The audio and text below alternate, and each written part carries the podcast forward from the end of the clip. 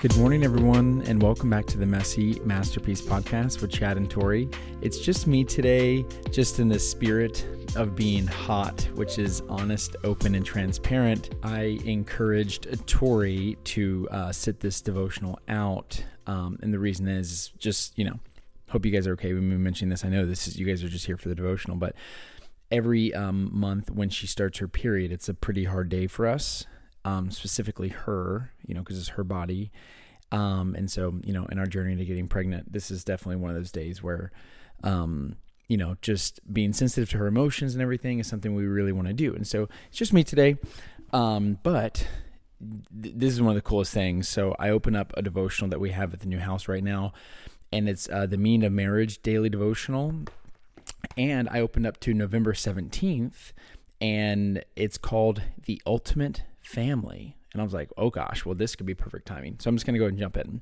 And it says this In non Western cultures, there continues to be a strong social pressure to build one's hope on family and heirs, while Western culture gives us Disney style narratives that begin telling life stories only when two parties are about to find true love and then once they do, the story fades out. The message then that we're left with is that what matters in life is finding romance and marriage. Everything else is prologue and afterward. So both traditional and Western cultures can make singleness seem like a grim and subhuman condition. The ultimate family.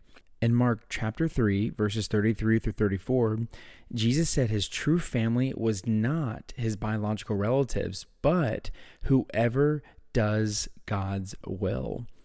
This radical principle means that being married and having children, wonderful divine gifts, are not things that you need to know love and live a fulfilled life. The only spouse we must have is Jesus, and the only family we must be in is the community of believers. The institutional church has to find ways to live out this reality. We cannot allow our churches to just be a club, a school, or a community service center. All of these things fall short of being a family. With unconditional love, the sharing of living space and finances, suffering and burdens, both singles and married persons need the church to be a true family if we are to thrive.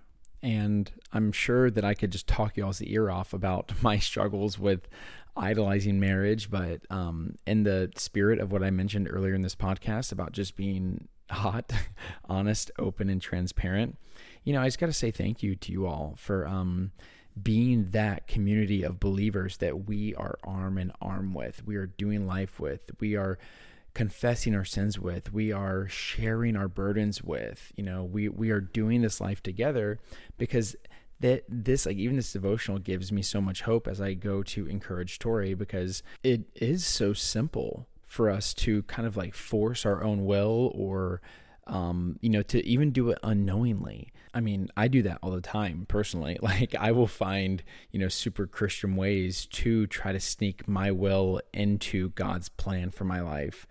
And I think what's, and I'm just like verbally processing this with you all. I think what I'm going through, or I think what I'm experiencing those moments is that I think I'm getting bored of God and I think I'm. It's almost like when you watch like Netflix or a TV show, or if you you know you just turn on the TV in general, you can literally just okay, commercials on, flip on to the next thing. I need constant like immediate gratification and that's unhealthy. I, I shouldn't be like that. I should like whenever God has me in a season that's not directly pleasing me, does that mean I just flip the channel and go find something that's going to please me? No. That's not healthy. You're just going to jump from thing to thing to thing, and that's going to change the way that we interact with people and the way we interact with things and the way we interact with with our careers and and it's just going to be really unhealthy because we're just going to be we're going to become these little uh, excuse me, I hope this isn't a trigger, right? I'm not trying to upset anyone by saying this, but we we become little mini ego addicts because we constantly need our ego to be like um like thrilled or you know to be excited and And I'm just, you know, as I'm processing this with you all, it's like I don't want to be a guy who's in a season where there's a lot of commercials on the TV and I'm getting bored and I want to flip the channel to find something else. And I want to be the guy that says, okay, God, you have me on this channel for a reason. I know I, am like you really using that analogy, but I'm just rolling with it. But God, you have me on this channel for a reason. Let me see what you got for me right here. Let me see what you're teaching me right here. Let me see what you're doing right here. Let me worship you right here, Lord. And so, um, yeah, I, I hope that encourages someone out there. I'm going to go and praise on out. Oh, Lord, you are our true family, God. You are our true spouse, God. You are the one thing that truly completes us, God. Help us to not get bored by doing life with you, God. Help us to not just seek instant and immediate gratification from every different channel and resource and job and social media platform. God, help us to find enjoyment on this walk with you, God, and not feel like we have to sprint to every single little different thing that's exciting, but we can take a leisurely stroll that's peaceful and relaxing and we feel at home in your embrace, God. Help us to seek that. Help us to desire that, Lord. Will you just change our hearts to desire that, to fight off what the world is pushing on us, which is to to want and to want and to want and to need and to need and to need and to go after, God.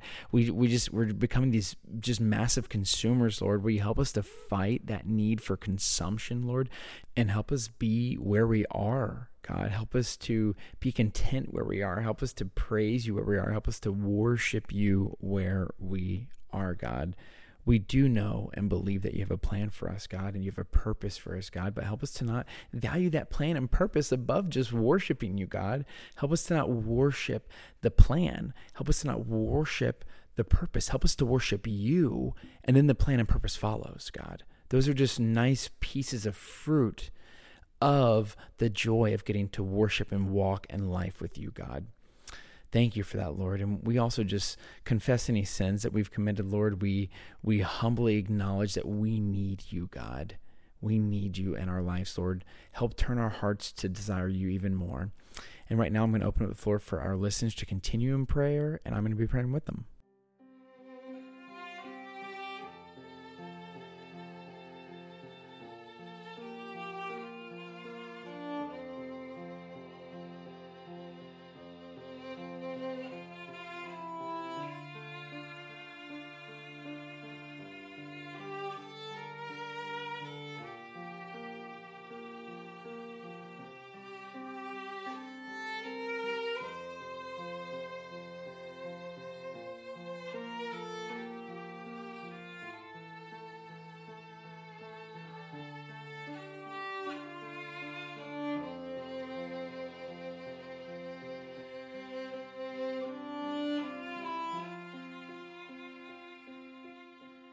Amen, God.